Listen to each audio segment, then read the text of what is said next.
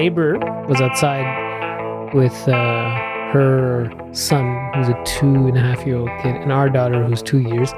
And we have like a toy car that she drives around, right? And then your daughter, yeah, the daughter drives. And so like, so my wife let the other kid was crying because he wanted to ride on the car, and my wife took our daughter off the car, and then she started crying, and then she was like letting him ride the car and sitting there while the baby was crying.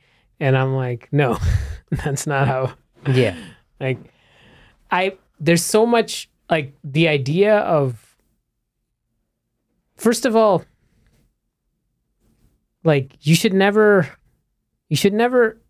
there's no sense of ownership with a toy for kids. It's like, if you just constantly decide as a parent who gets to play with what toy, then it's not the kid's toy, it's just a thing that he gets to use occasionally. So then don't call it his toy, call it an occasional, tool that you can use. And then the other thing is, like, when you let the other kid cry, when the other kid cries, he understands that, like, oh, if I cry, then the parents will intervene and let me use this car. And they'll start doing this at an early age. And then what you do as a parent, or, you know, what most women do as parents, is they'll be like, okay, you know, you need to share so you guys can learn to play together and enjoy playing with each other. But what it actually does is it creates resentment between the two people that have to forcefully share these things. Well, it creates resentment with the person who was being forced to share. And then I don't even know what it does for the kid who gets to share, because it's like he knows that the other kid didn't willingly give it to him. So it's a loss for him too. And he doesn't really feel like they're being friends. And I noticed this with the kid too, because even at, like, 2.5 is pretty old. Like, he wasn't comfortable playing with the car. Like, he was just throwing a tantrum because he was throwing a tantrum anyways. But then when he saw, like, our daughter crying, it was like he was just sitting still. And so then I was like, okay, let's just go inside, since she's crying anyways, and you don't want to kick him off the thing, anyways. Yeah. Yeah, I mean, I agree with all of that. It's the same way people deal with possessions is the way they deal with women. You know, one night stands, no ownership, no. That's what it is. Yeah. They're toys, right? You gotta share them. Gotta share the diseases. Yeah. Gotta share the venereal diseases. So that's the problem. Now, the other thing is, now your wife could have, out of generosity, wanted to share that thing with the other kid, because he was a neighbor, not a sibling. But this problem is more pronounced in siblings. And yeah, exactly what you said, the kid thinks that he doesn't own the thing. So either make it clear and say, hey, this is a rental item that all you kids are getting to share on a rotation basis. I'm the owner of this. And that's sometimes what I do if there's one item.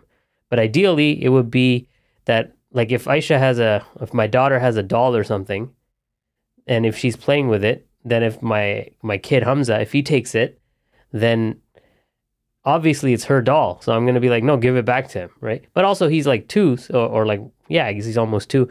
I would say that, hey, let's get something and then distract him with that and then take it back, because you let your doll be taken by him. So if you're the owner, why don't you have it stored somewhere? But then she'll be like, oh, but I don't have a place to store it. So that's fair, right? Because she doesn't have her own room, right? Yeah. So you got to work with it, right? You can't just assign blame based on these arbitrary rules. You got to look at context. You got to look at the scenario. You got to just not be a dumbass. You got to take Betamax masterclass. Yeah. Although nothing can be taught.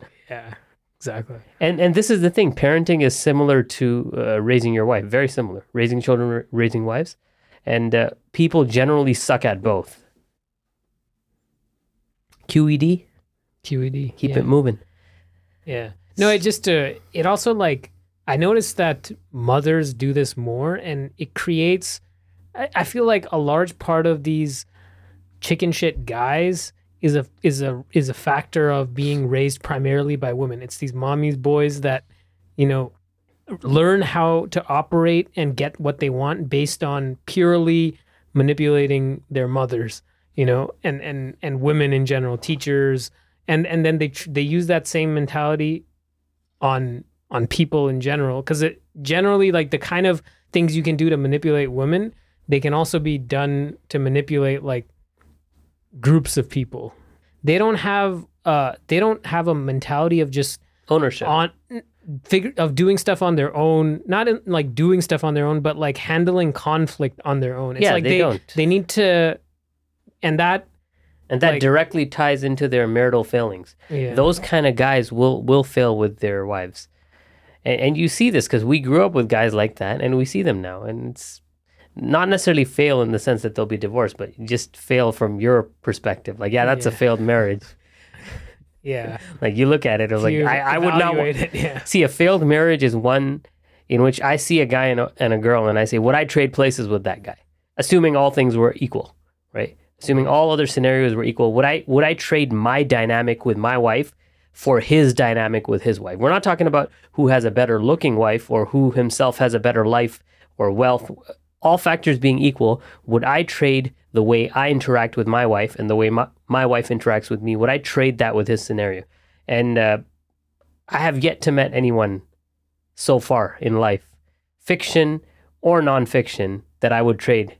This seems incredibly arrogant, but I have not met anyone on planet Earth yet who's alive and living in fiction or nonfiction who I would trade my current dynamic with my wife with. And not many people can say that. Yeah. And if they do, I know they're lying. Well, yeah. This is why we sell the course, guys. That's what they lie to themselves. Yeah. They have to lie to themselves primarily, right? 'Cause... No, but see, the thing is, if they make that claim, then I'd say that, okay, so is there anything that your wife does that you dislike? And then they'd say no. And then I'd say to them, okay, tell me something that your wife would do that you would dislike. And then you keep digging in, and then you find out that the reason they've accepted that is because there's nothing that their wife would do that they would dislike. So they've defined it so yeah, they don't have the capability to dislike anything that their wife does, because their wife is not someone. It's like can you dislike I don't know, the weather? I mean, you can dislike. It's very hard to come up with analogies for scenarios that are so absurd. Analogies are easy to come. Good analogies come to you when whatever you're trying to analogize is realistic. It's basically that they've accepted that their wife is out of their sphere of influence, right? Because then they have to accept that they can't dislike anything.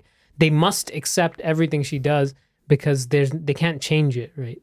Yeah, that's the only way they'd come to that conclusion that they like everything.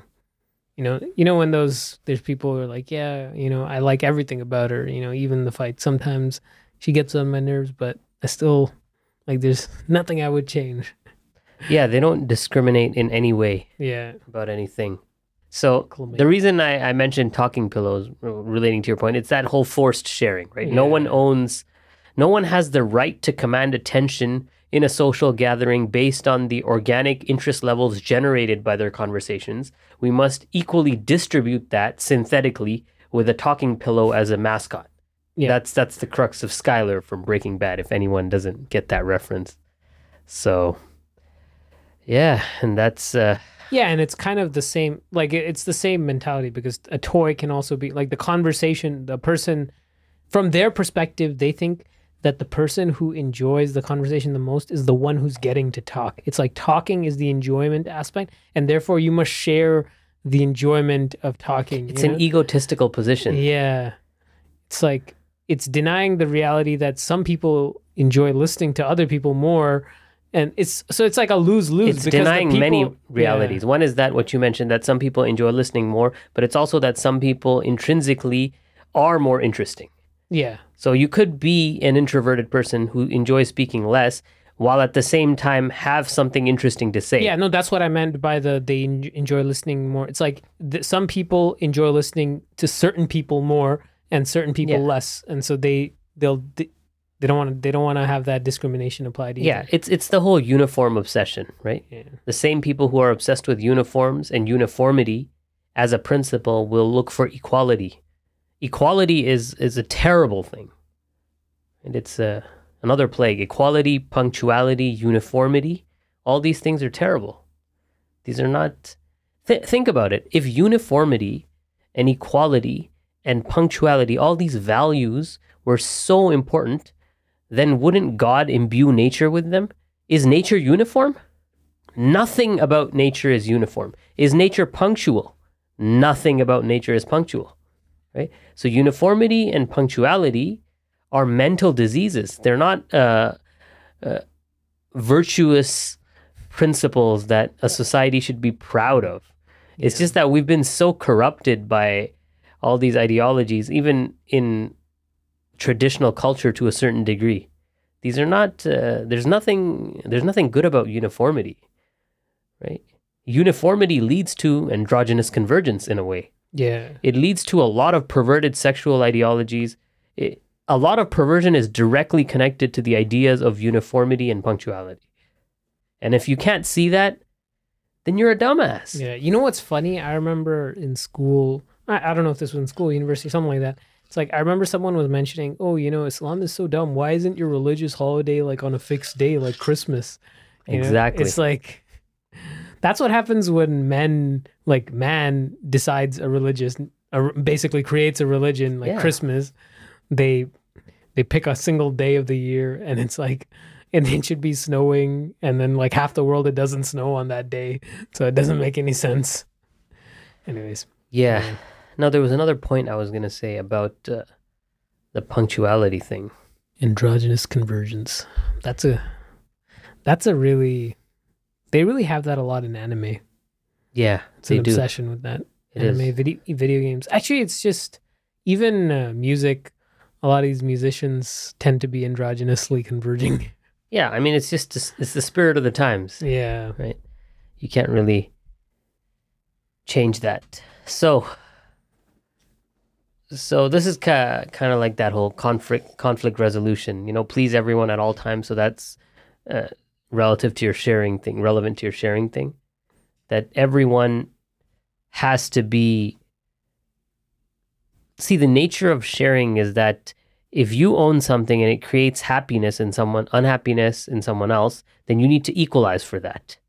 So now your ownership has to be divided up because emotional equality takes precedence over property, right? If I have a wife, right? And this is funny because the first sin which was committed by Habil and Qabil, right? Or Qabil, right? Not yeah. Habil. But the whole point of that was that the woman, his sister, wanted to marry one of them, not the other one. So there was an imbalance. And he was entitled to split that imbalance or like to bring it on his side. So it's just that tantrum and it's not going to be shared. Now, maybe if it was a toy, they might have tried to share it, but the point was driven home. And that was the first sin and the first crime. So it's like, come on, learn your lesson. How dumb are you? Muslims. Yeah, Muslims, wake up. And the Muslims do this a lot more. The sharing thing. Yeah. Or yeah. Like, well, the Muslims in the West, because yeah. They tend to be... Muslims in the West are honestly the worst, like yeah. Character-wise. They're just cringe. They take the shitty aspects of everything. Yeah. You take the shitty aspects of Western culture and the shitty aspects of your culture and then the cringe aspects of both cultures and you get this incredibly yeah. pathetic... Well, I mean, we're technically Muslims in the West. No, but we do the opposite. We take the other aspects from yeah. both. Yeah. No, but I think it's just it's a class thing. Like, I think this certain type of immigrants, because even the non-Muslim immigrants that fall, like the same class of people that come from other areas that are not Muslim, they'll kind of have the same mentality and same lifestyle and same. I mean, I'm generalizing, yeah, right, but it's generally true. Yeah, no, I've definitely. I mean, that's why I didn't really. There's definitely a difference between the people that. Born and raised here versus came over. Yeah. Like first generation, like second generation. I don't know what generation it's called, but. True.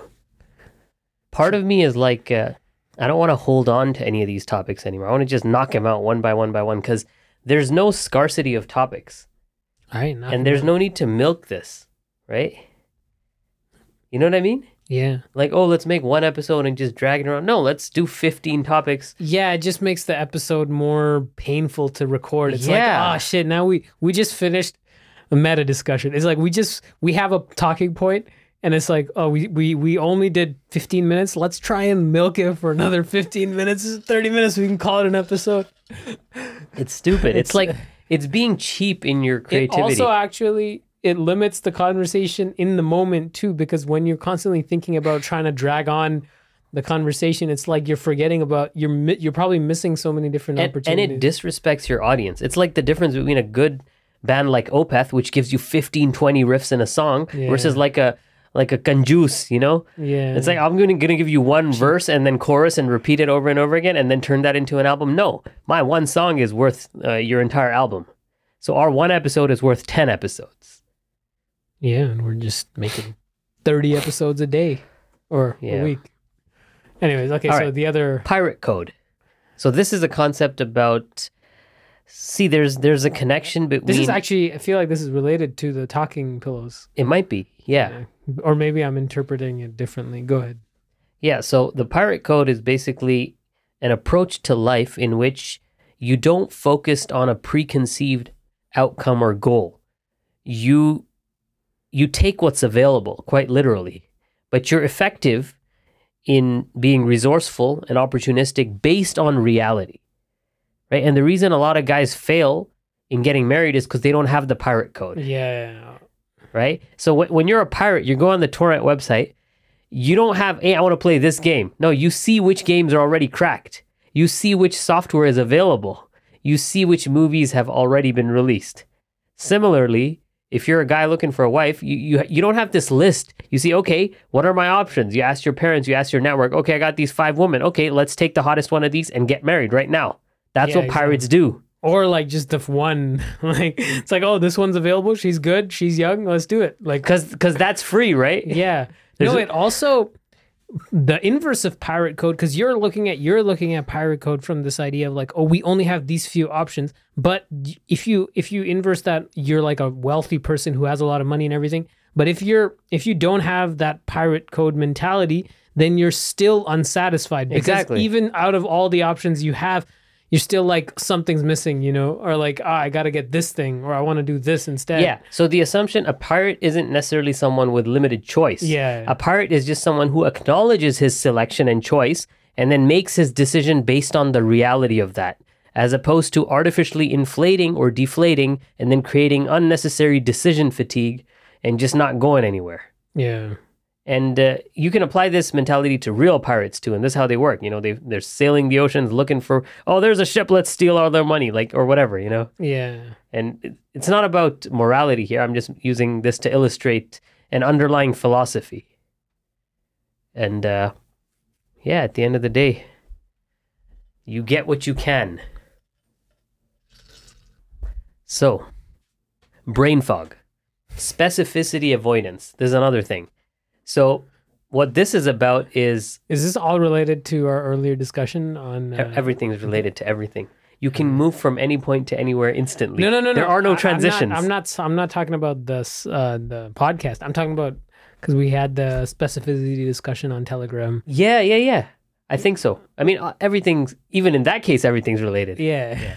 But what I mean is with this thing is... yeah, it's exactly that. So a lot of people will give you advice... that's meant to signal that they know the thing that you're asking without them having to actually explain it. So a random example. So if you found something online and you bought it for a certain price, and then someone says, hey, you know, you could have found this used on this flea market, you know, like something like that. And then you tell them, okay, where, when, what, how, give me the exact specifics. Tell me where I can order this right now. Give me the site. How much is it? How long does it... Be specific. You can't, because it's just bullshit. Yeah. You're throwing out junk to make yourself seem more competent. And this is the problem, right? So if someone asks you, oh, I need assistance in getting married or whatever, right? The problem why most general advice doesn't work is because what's your context? If I was with the person who's asking me this, I'd say, okay, call your mom into the room. Let's talk to her. Yeah. Right? Let's ask her, hey, auntie, you wanna get your son married? Right? Like, who do you know? Are there any girls available? What are their names? How old are they? Do you have their number? Call them now. Let's talk right now. Yeah. Oh, when can they meet? Tomorrow morning? What time? Yeah. Right? Do they want to get married? Did you ask them that? Call them right now and and while I'm with you, say that, you know. And this is the problem. People are not specific. This reminds me of this thing back in high school where if I let someone borrow something and I tell them, hey, you'll bring it back tomorrow. I need it back, like a notebook or something. And then a lot of them would forget, right? So then you have to go down the ladder of abstraction. You got to go be more specific and say, hey, can you bring this back tomorrow? Can you just, as soon as you go home, can you put it in your bag? They'd still forget. Then you'd call them and say, hey, you remember that thing that I let you borrow? Can you bring it back tomorrow?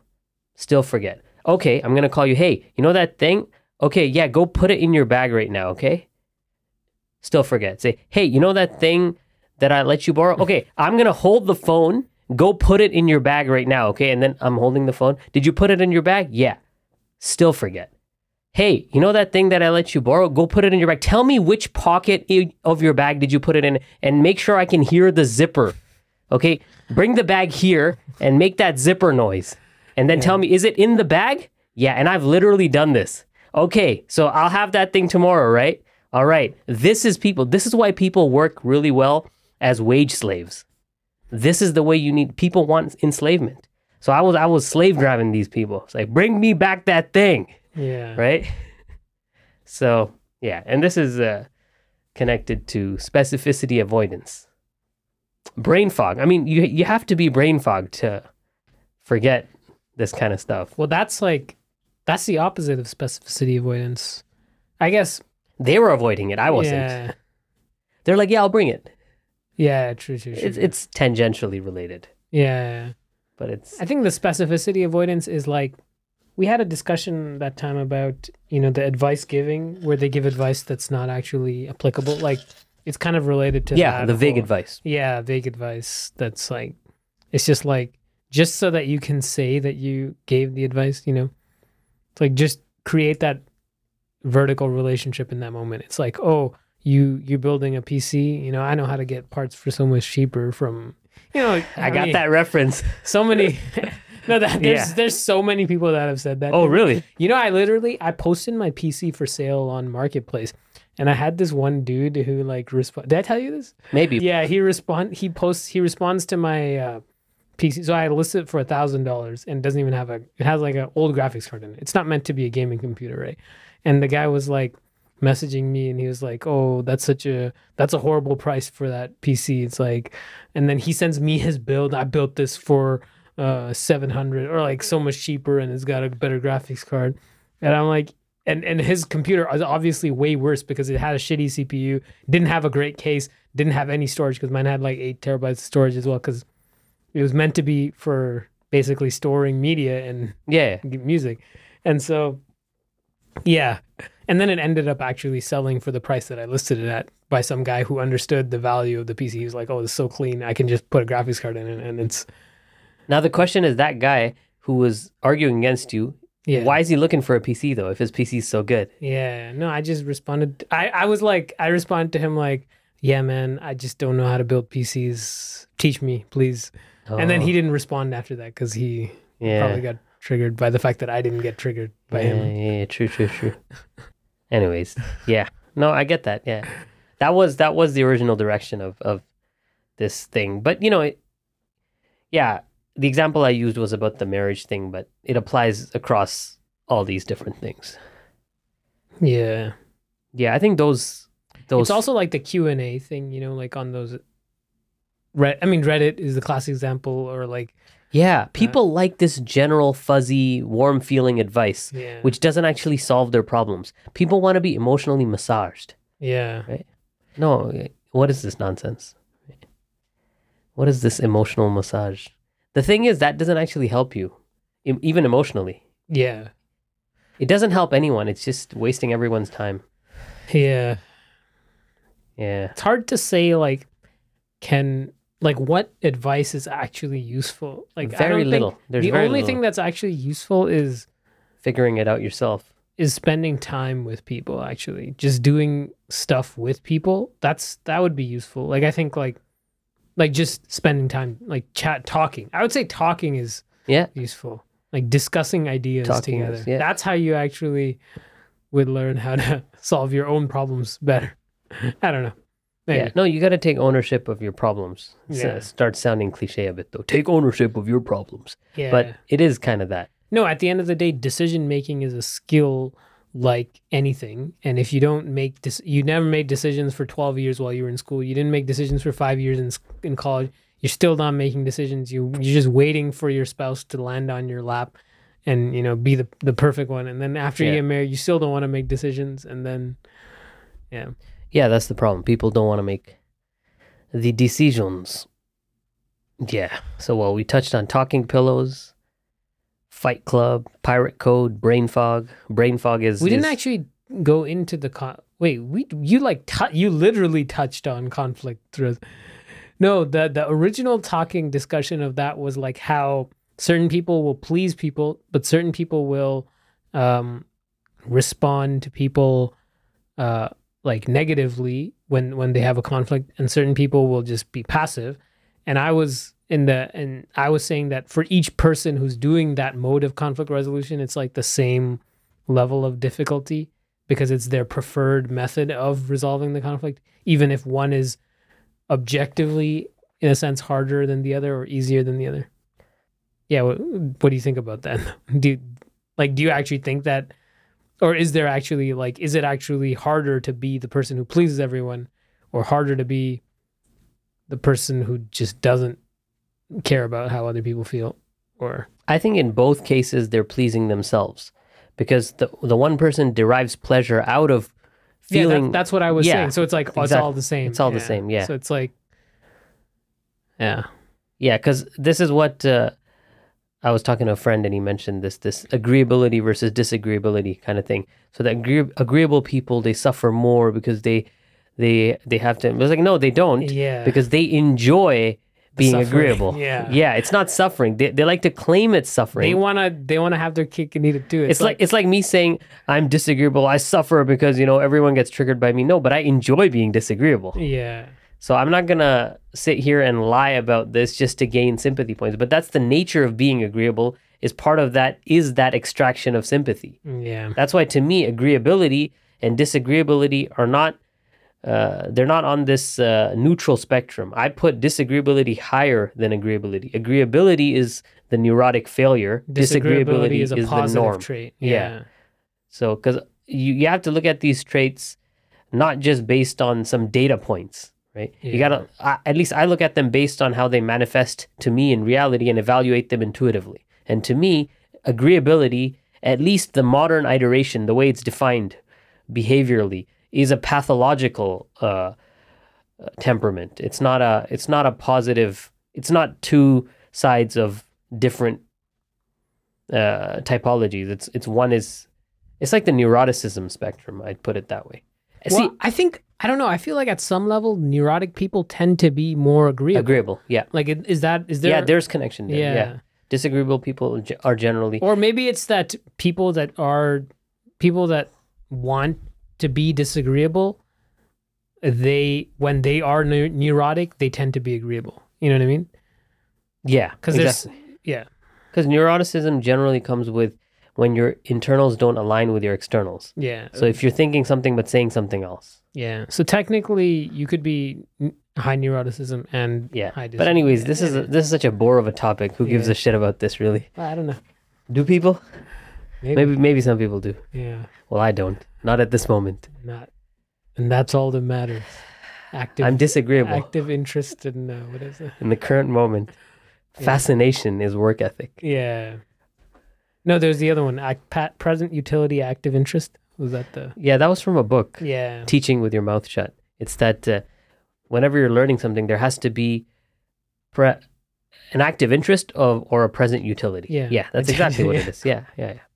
Now I was reformulating it in my mind. Yeah. You know, we were talking about something earlier off camera and there were a few topics in there. Yeah. And I kind of just, the thing is when I turn on the lights, put on the shades and everything brain fogs, right? Yeah. The brain fog was real. Yeah. So, but we got to get acclimated to this. Yeah. Yeah. And it's much better with the lights a bit dimmer. Yeah. So what were some of those topics we were discussing? Let's see actually what things were discussed in the group, right? And then bring something up from there. Sure. Because there was, I feel like there were a lot of... Oh, he actually asked the question. How far back we going? Oh, yeah, the philosopher. Philosophers. Yeah, you don't want to listen to these philosophers, man. People in their house. Yeah, that's actually... they don't have lives. That's actually a good question. Yeah, so that philosopher thing, we can discuss that. So this is the whole thing, right? That people think that if you're good at one thing, you can't be good at the other thing that they've defined as mutually exclusive to it, right? So if you're smart, you must be weak. If you're creative, you must be not technical. If you're technical, you can't be creative. Yeah. You know, the right side of the brain, left side of the brain. If you read a lot of books, you're probably no fun at parties or whatever shit like that, you know? Yeah. Yeah, so no, first of all. And second of all, any domain in which you can improve, that act of improving is the meta.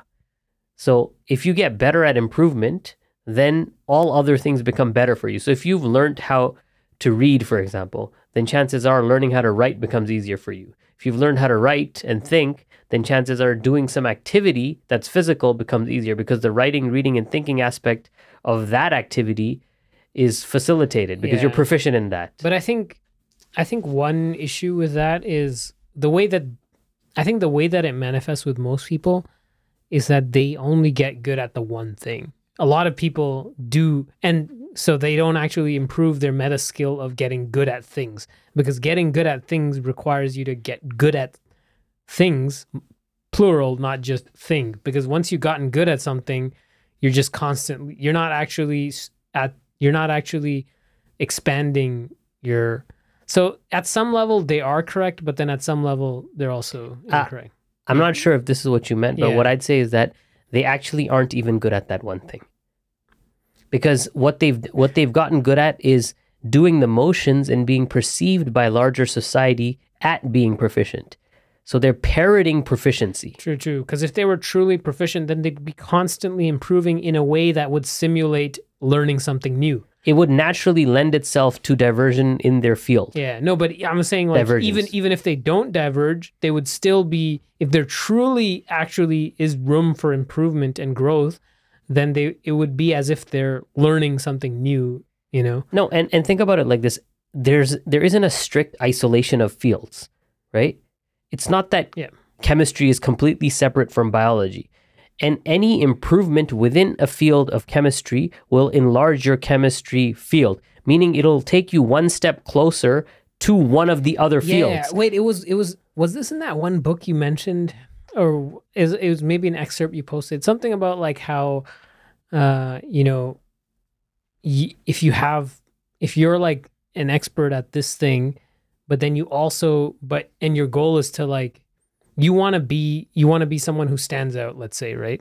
And you're already an expert at this one thing, but then you learn this other thing and this other thing, and then you connect these three things. Now you're an expert at doing X with Y with Z, and so it's like you... This was, I think, in Inadequate Equilibria. Was it? Oh, okay. Yeah, it's like it was a point mentioned about how to be successful at a business. Yeah. So exactly. It's kind of related, because it's like because if you only do the one thing, then the vertical growth is so high, but if you expand, and if you're actually intelligent, then you will expand, because that's the only way to make something worth. And it's not even just like a purely business, like it's like, even if you want to actually make something of value in life, you have to do that, because otherwise, if you just go the vertical, then you're just treading a path that someone's already done. Exactly. Yeah. It's the same thing with products and services and art. You take two different verticals almost, and then you combine them in a unique way. Yeah. Right? And obviously, in order to do that, you have to be good at two separate things, which is kind of the point we're proving here, that it is possible. But it's rare. And because it's not the norm, see, that's the thing. People don't think in terms of possibilities. They think in terms of actualities, ironically. Yeah. Not in terms of the pirate code. But in terms of these things, when it serves to limit them, they will use reality, and when it serves to limit them in the other way, they'll try to limit themselves as best as possible. When reality helps to limit, they will use reality. When delusion helps to limit, they will use delusion. So in the case of marriage, delusion helps limiting better. And in the case of this reality, the norms help themselves limit.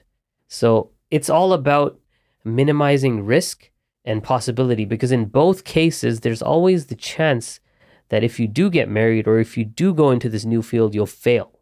And of course you will. So this avoidance of failure, this, because they want to be God, right? And God doesn't fail, but God actually does stuff. They're like this empty, they want to be this God who doesn't do anything. Yeah.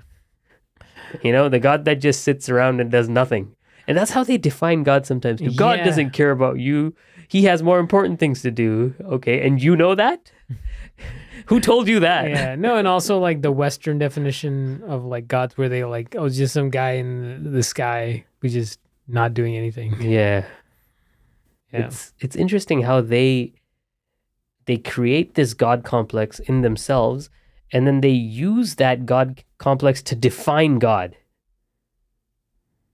Define God's attributes. And it's and obviously you're not going to end up with a God construct that's worth worshiping.